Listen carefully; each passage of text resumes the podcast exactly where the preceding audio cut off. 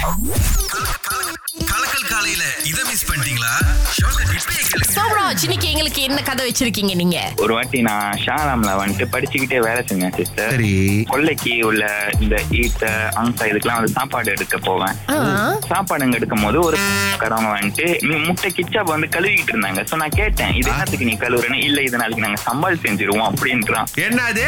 முட்டை கிச்சா நாளைக்கு சம்பால் பண்ணிருவாங்களா? இந்த கடை சாப்பாடு எடுத்து முடிச்சாச்சுன்னா அந்த கடைக்கு போய் அங்க கோழியை கழுவிட்டு இருக்காங்க. என்னால அக்செப்ட் பண்ணிக்கவே முடியல.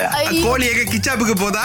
நான் கேட்டேன் இது என்னத்துக்கு கழுவுற? அப்படியே எடுத்தாவது நீ வச்சிடலாமேன்னு இல்ல இது அப்படியே வச்சா வீணா போயிடும் நான் கழுவி மாவுல போட்டு ஐஸ் பட்ல வச்சுட்டு அது நாளைக்கு எடுத்து பொரிச்சு சம்பாலோ கிச்சாப் ஏதாவது செஞ்சிருவோம் என்ன ஒரு ஹைலைட்னா அந்த கடைக்கு சாப்பாடு எடுக்க போறதுக்கு முன்னாடி என் ஃப்ரெண்ட்ஸ் சொன்னா இங்க ஃபேமிலியோட நான் வந்து போன வாரம் சாப்பிட்டேன் நல்லா இருக்கும்னு.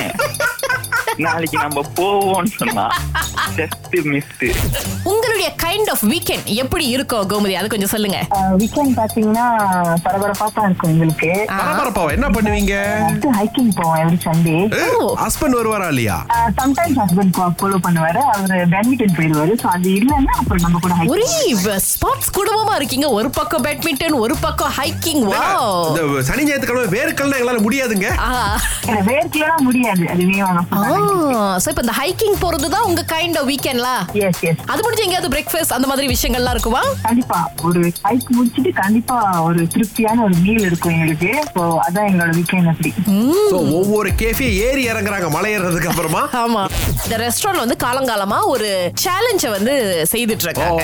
சோ எப்படின்னா வந்து ஒரு மூணு கிலோக்கு வந்து ஒரு சிக்கன் ரைஸ தயார் பண்ணிடுவாங்க. சரி. எப்படின்னா ரெண்டு கிலோ சோறு இருக்கும் ஒரு கிலோ கோழி இருக்கும். Wow. அதுக்கப்புறம் வந்து அது உங்களுக்கு ஃப்ரைடா வேணுமா ஸ்டீம் வேணுமா கிரில் வேணுமான்னு நீங்க முடிவு பண்ணிக்கலாம். சூப்பு சாஸ் எல்லாமே சேர்த்து கொடுக்குறாங்க. அதுக்கப்புறம் உங்களுக்கு ஒரு மணி நேரம் கொடுப்பாங்க. இந்த ஒரு மணி நேரத்துக்குள்ள இந்த மூணு கிலோவை நீங்க சாப்பிட்டு முடிச்சிட்டீங்க அப்படின்னா செலவு எங்களோடங்க. நீங்க ஒத்த காசு செலவு பண்ண வேணாம் நீங்க சாப்பிட்டதுக்கு. பட் இதுவே அந்த ஒரு மணி நேரத்துக்குள்ள நீங்க சாப்பிட்டு முடிக்கல அப்படின்னா நீங்க எங்களுக்கு திரும்ப காசு கொடுக்கணும். ஜாய் வெய் கூ அப்படின்னு சொல்லி இவங்க இந்த காரியத்தை பண்ணி முடிச்சிட்டாங்க சரி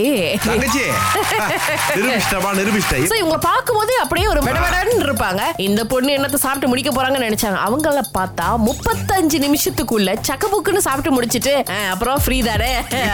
அப்படின்னு சந்தோஷமா இறங்கி இருக்காங்க பொண்ணு.